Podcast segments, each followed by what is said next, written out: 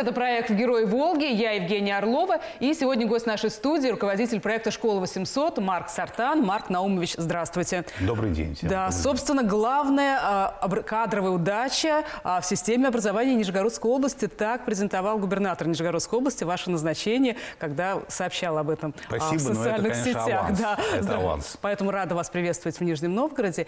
И, наверное, вот с чего бы я хотела начать наш разговор.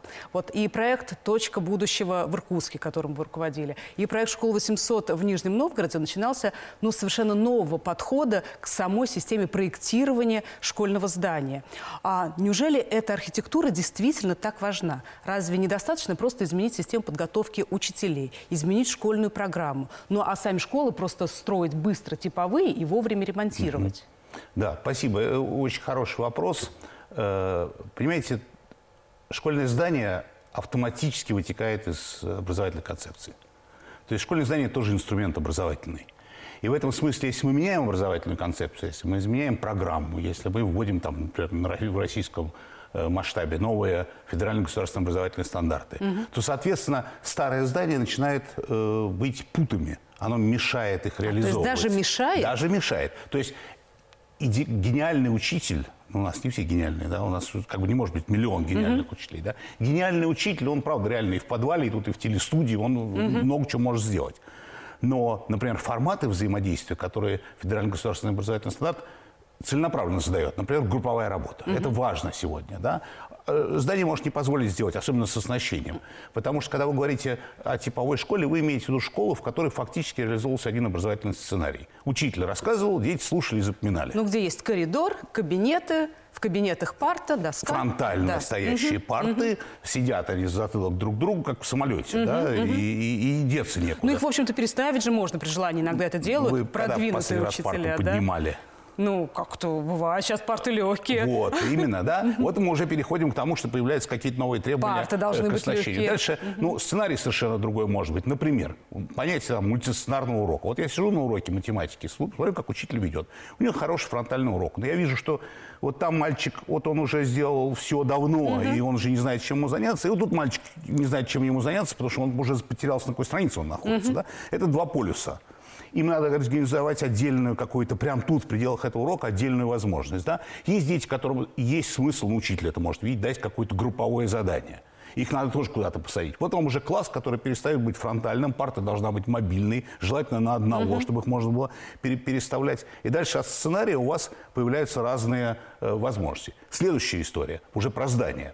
Э, Например, мы хотим организовать в классе там, 5 дискуссионных групп. Вот у нас сидит 25 человек, мы хотим 5 дискуссионных групп, нам нужно, чтобы они пришли потом к единому знаменателю. Это нормальная педагогическая задача Но сама это тоже себе. это делают, две парты вместе поставили, это вроде Да, бы да, вот да. вокруг. Но да, если вы начинаете, где 25 едва стоит парт, начинаете выгораживать 5, то вам не хватает места. да? ну, понятно. Поэтому возникает задача трансформируемости. То есть мы открываем класс, и в коридоре, в рекреации на самом деле, да, появляется какая-то группа. Она туда выходит, там работает, потом она возвращается, а учитель не теряет визуальной связи. И такого очень много. То есть, когда вы говорите, что школа – это конвейер, и вот у вас детали на конвейере, вы взяли группу деталей, переместили на пост обработки, 45 минут вы их обработали, взяли, вынули, и у вас появилась школа, коридор, класс, коридор, класс. Как только вы говорите, например, индивидуальные маршруты, они вышли, они разошлись в разные стороны, да, и у вас уже по-другому устроено пространство. И этих примеров, на самом деле, очень много, но главное, надо понимать, что пространство должно позволять реализовывать то образование, которое в школу сегодня заложено. Оно изменилось. Ну, наш проект «Школа 800», вам он понравился? Он отвечает этим задачам Конечно, конечно, он отвечает этим задачам. Его, слушайте, умные люди проектировали, да, и люди, которые прекрасно понимают, э, что такое образование, и там, скажем, руководителем э, группы, которая разрабатывала концепцию, был один из руководителей просвещения, в прошлом директор Московского образовательного комплекса, в прош- в прошлом директор Московской гимназии, я очень давно знаю. Это человек, который, как бы, и, а, перед этим учитель, да, то есть он прошел это все от начала до, до самых высот, и теперь вот он возглавляет группу разработки концепции. Поэтому и проекты тоже этому отвечают. Но мы, нижегородцы, на самом деле очень многого ждем от проекта «Школа 800». На самом деле надеемся, что он будет таким прорывным и интересным. А вот помимо того, что изменился подход к архитектуре здания, что еще из школы, ну, скажем так, традиционной, вы считаете уже ненужным и отжившим?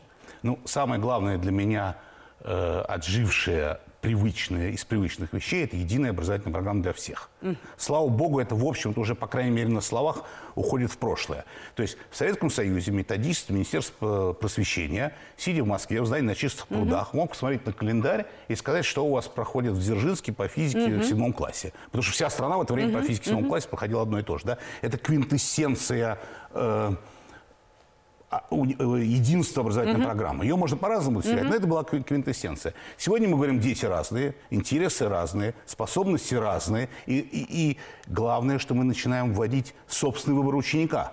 То есть мы не можем все ему взрослые сказать, что он должен учить. Он должен сам в этом участвовать, причем чем старше, тем больше участвовать.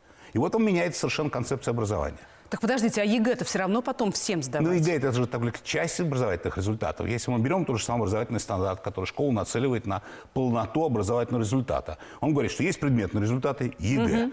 Есть личностные результаты, и давай к школе их тоже достигай. И есть так называемые метапредметные результаты, это множество там всяких умений, которые не зависят от предмета, их тоже надо достигнуть. Да?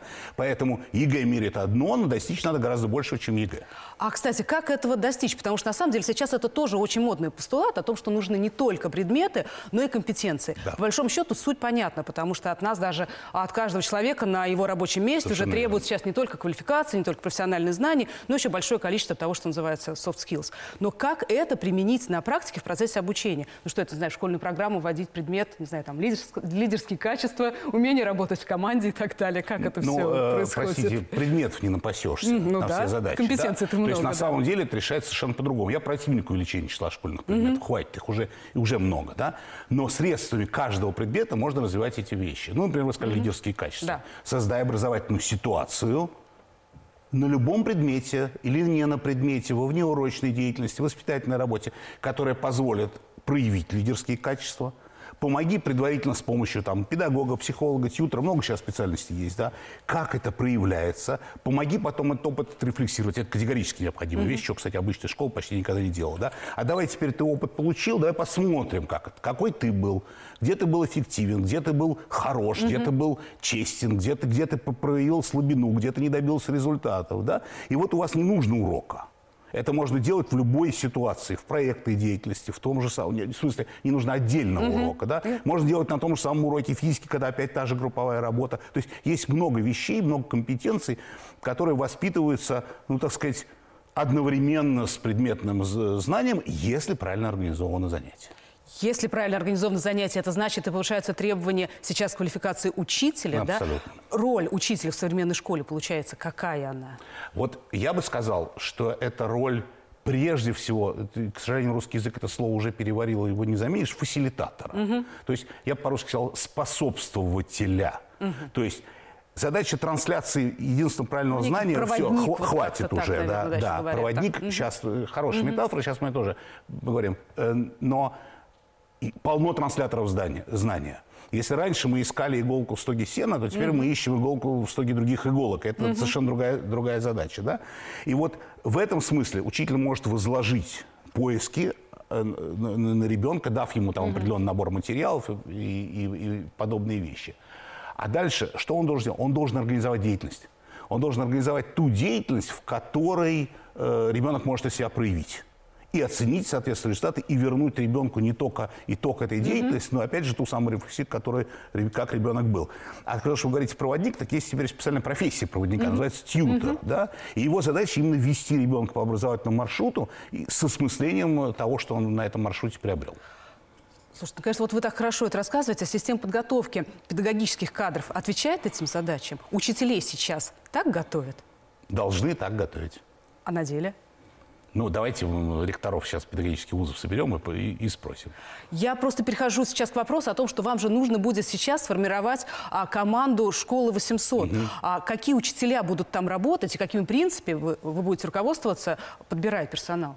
Э, совершенно резонное э, соображение и совершенно резонно, что здесь кроются ну, определенные риски. Да?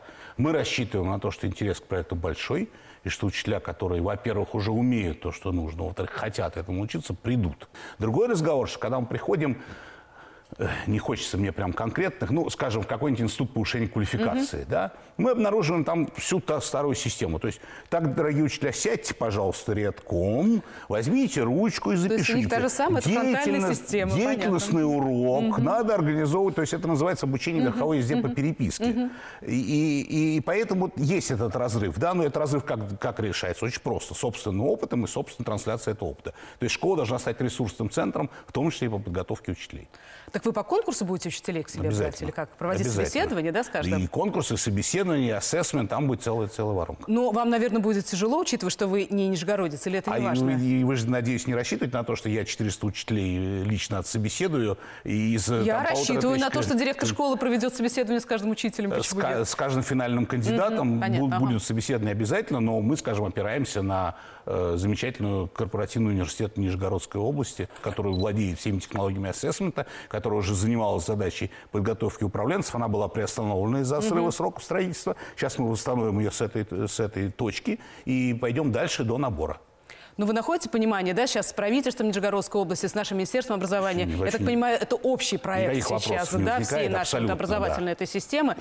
А я знаю, есть у вас еще идея о том, что а, престижная школа, ну, не знаю, можно ли, наверное, к образовательному учреждению применить это слово «престижный», влияет на качество жизни в районе, микрорайоне и даже становится, не знаю, причиной повышения спроса на недвижимость в этом районе. Да. Но не слишком ли цинично об этом рассуждать? Только я уточню, что это не моя идея, а результат исследования о том, что качество образовательных Я результатов- просто в вашем интервью, поэтому, да, собственно, а я да, вам ссылался вопрос, на, да, я адресую. ссылался Ага. на исследование. Да, действительно, и девелоперы, например, активно пользуются в продажах этим драйвером. Они говорят, вот, там есть новая школа, даже если там уже мест нет. Да? Покупайте квартиру около- около новой школы. Это факт.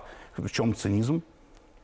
Ну, потому что школы везде должны быть хорошие, во всех районах, вне зависимости от а, стоимости жилья. Совершенно почему, верно. Да, почему я об этом говорю? А, у меня ученик школьного возраста, мой сын. И, конечно, я всегда, в общем-то, а, с воодушевлением, наверное, слушаю вот эти вот рассказы о том, что какая-то будет школа, школа будет такая а, престижная, интересная, будут реализовываться самые современные образовательные программы там. Но я всегда думаю о том, что все-таки школьников в Нижегородской области больше, чем учеников школы 800.